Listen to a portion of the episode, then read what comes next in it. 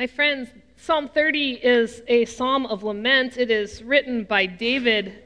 Scholars say that it is a psalm about being restored to health. Today, I want to talk about it in terms of how we apply it to our daily living and the ways that we look at God throughout our days, our weeks, our months, and our years. Would you pray with me and we will study the word together? Gracious God, we thank you for this good opportunity. Help us to see it as a good opportunity and to do something good with it. In your name we pray. Amen. If you think about it, we are, we human beings, we're pretty fickle people. We can remember old slights like they happened yesterday, but we have a tendency to quickly forget genuine kindnesses. Depending on the day of the week, or maybe even the hour of the day, for some of us, the glass is half empty, and for some, the glass is half full, and we check back in later on in the day, and the situation has reversed itself. Our perspectives tend to change with the wind, and sometimes so do our minds. And even our prayers can change mid sentence. And for as all over the place as, as we as humans can be, God does not change. He remains steady, steadfast, secure. I ran into a couple of you earlier in the week when we first got back in town, and all of you said the same thing. You're like, oh, we're, we're hoping you're going to talk about your trip during the sermon this morning, which, if my trip was in Scripture, we would totally do. We would, we would definitely do that. However, as I said to you, Psalm 30 is a psalm of lament. And who wants to describe their vacation with the word lament? I do. I do. So this morning, what I'd like to do is I'd like to share with you a, a, modern tale of Psalm 30 that played out in the actual life of your pastor during one very small two hour span on the third day of our trip. It is, it's a story of, of orientation, disorientation, and new orientation, which is the great cyclical way of looking at the Psalms. So there is some biblicalness to it. Psalm 30 starts off with David proclaiming God's greatness at the dedication of the temple. He says, I will extol you, O Lord, for you have drawn me up and did not let my foes rejoice over me. O Lord my God, I cried to you for help, and you have healed me. O Lord, you have brought my soul from Sheol, restored me to life from among those gone down to the pit. Sing praises to the Lord, O you his faithful ones. Give thanks to his holy name, for his anger is but for a moment, his favor for a lifetime. Weeping may linger through the night, but joy comes in the morning. Now, I want you to think about this. I want you to think about what we just, what we just read. And, I want you to think about people, especially those of us in the helping professions. So think about uh, teachers, doctors, nurses, those in the hospitality industry. Have you ever thought about what those people feel like when they finally get to go on vacation?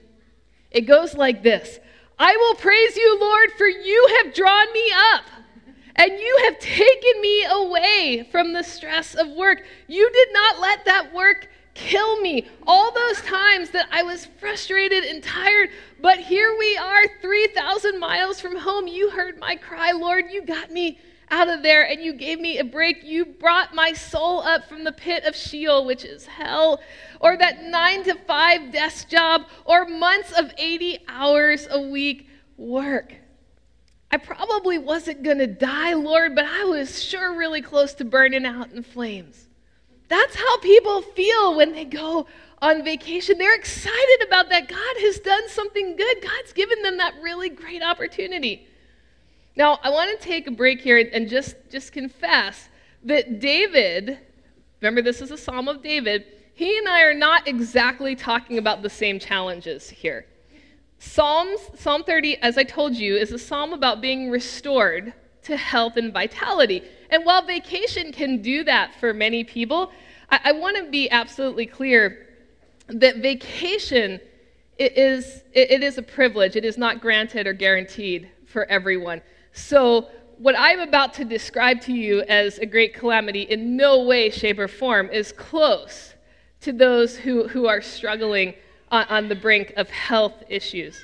But my point is, we are fickle people and we do see things in relative terms. So, one man's blessing might be another man's burden and vice versa. And quite honestly, many of the things that, that we take for granted here in the United States are extraordinary privileges in other places around the world. But at the very least, we all start out, regardless of our situation, we all start out acknowledging what God has done. He drew me up, healed me, restored me to life, delivered me from the power of death, the psalm says. As it relates to, to my time away, God called a vision team that mandated that we would take an actual vacation. And then God provided an amazing session and leadership team to care for the church.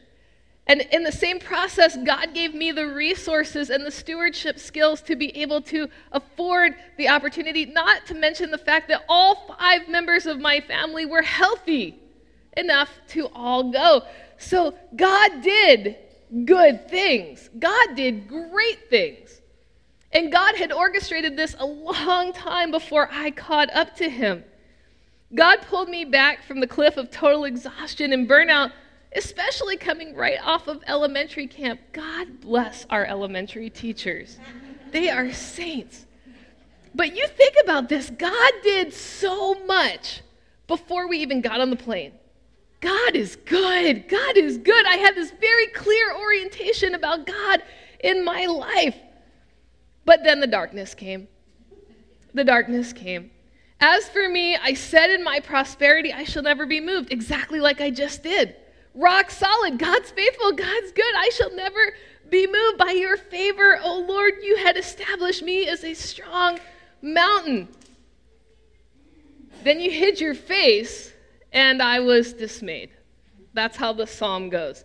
So there we were on day three of our vacation we were pulling into the RV rental place on the side of a highway in Las Vegas, Nevada, a town that I hope to never have to ever go to again. and, and we might have been in Las Vegas, but, but we were quite, quite frankly thankful to be anywhere, and we were more than grateful to have this time to spend with our kids and, and to be a family. It was a great day pulling into that RV lot. We were on top of the world until we weren't. Because no sooner did we get out of the car into that 109 degree dry heat when I was certain that God had hidden his face from us, and I was dismayed. Because you see, I did not know this. We are not RV experts, and I know that some of you are. Um, renting an RV is absolutely nothing like renting a regular car. It's the craziest thing, but apparently, if they're going to let you drive off the lot with a $100,000 plus vehicle, they'd like to talk to you a little bit first about how to operate this. And, and so they require that you go through a little orientation, and by little I mean extremely lengthy. Extremely lengthy. So at first, the, the kids and I stayed in the car while Sung went into the office to begin the paperwork. And about 30 seconds into it, we realized that the car air conditioner was no match for this desert heat. And we started walking to the office. So we start walking to the office. We're about 10 feet outside the door, and there's a sign that says, Everyone must stay outside with their luggage, particularly kids. Good news! They did put a covered porch out there. So, in that short amount of time, it was now 150 degrees outside under cover. And, and you could tell that my kids were starting to hallucinate seeing pools of drinking fountains. Now, to our credit, because we, we are tough people, and we made it a good seven and a half minutes before we hit total despair and, and utter complaint about the situation. Well, Sung arrives 20 minutes later. I'm pretty sure it was actually four hours later with the orientation lady. And I'm, I'm excited because now we're good to go because I figure he's already done the orientation. So we, we, just, we just take the keys and go. No, that is not how this works. No, we, we actually have to go out to the RV itself and we have to do the whole orientation not under the covered porch. And, and at that point, at that point, I was Psalm 30. To you, O Lord, I cried, and to the Lord I made my supplication. What profit is there in my death? What profit? If, if I go down to the pit that is Las Vegas, will the dust praise you? Will it tell of your faithfulness? Hear, O Lord, and be gracious to me. O Lord, be my helper. God, if you kill me in this heat, who's going to go back to Kirkwood and tell them how great you are? What amazing things you have done. Remember, God, 30 minutes ago, I was so grateful for your hand in my life. That's over. We're done. Uh, your provision, I'm not in that place anymore. You were so faithful, and now you have forsaken me. How could you have forgotten me out here in this vast wasteland of an RV park with some lady droning on and on and on about how to drain a toilet at a campground? This is how it's going to end for me. That's where I was. But sometimes we all do that, don't we? God's so good on Sunday mornings, but by Sunday afternoon, we decide that He's totally dropped the ball on us. As if it's God who just somehow changed and, and not us. I mean, a half hour before, we weren't talking about total abandonment. I was extolling God's goodness for this, this incredible opportunity that the vast majority of the world will not get to experience. And now I am certain that I am going to die in a fiery pit of hell in Las Vegas at an RV park. Certainly, God's the one that changed, not, not me. So, so there we were, an hour and a half and a bazillion degrees into the day, when we finally got cleared to hit the open road. And after another three hours, true story, dealing with a regular rental car agency, which is a story for another time about not letting the sun go down on your anger we finally were good and, and we hit the highway and the most amazing thing happened. God was good again. God was good again or at least at least i had this new orientation of god's goodness. You have turned my mourning into dancing. You have taken off my sackcloth and clothed me with joy. The truth is brothers and sisters that that god is present with us in our joy end in our troubles. Do we, do we really think for one instant that God cordoned off one tiny RV park in Las Vegas, moved the sun directly to shine just upon us as hard as it could on that asphalt, and then just walked away laughing? That sounds ridiculous, doesn't it? God didn't change. God wasn't unfaithful. God gave us this amazing opportunity, and God gives all of us amazing opportunities in many different ways. But that doesn't mean that those opportunities come without challenges. Your life, the body that you have, the ability that you have, the things that you are capable of, all of that, all of it, every bit of it is a gift from God. It's not the same gift that he gave your neighbor. It's not the same gift that he gave a child in Bangladesh. It's not the same gift that he gave a movie star in London. But you've got something. God gave you something. Just the fact that you are here this morning, God has presented an opportunity in your life. God gave that to you. But it doesn't mean that there won't be some challenges that go with it. The blessing of, of Psalm 30 is that it gives us this example of testimony of somebody who's come out the other side being able to say look this is where this is where we started. This is what happened. This is how god worked in my life. That's a big part of our christian tradition being able to tell the story of what god has done in god's faithfulness. Now what's great about psalm 30 is, is that it helps us to see that god's faithfulness is there in times of joy and in times of trouble And, and it gives us voice to share these stories of faithfulness with others. God turned my mourning into dancing, taking off my sackcloth, clothing me with joy, so, so that my soul may praise God and not be silent. There it is right in Scripture. I had to tell you about our vacation. It's my testimony. You had to hear about this so that you would know that God is good. Oh Lord, my God, I will give you thanks forever.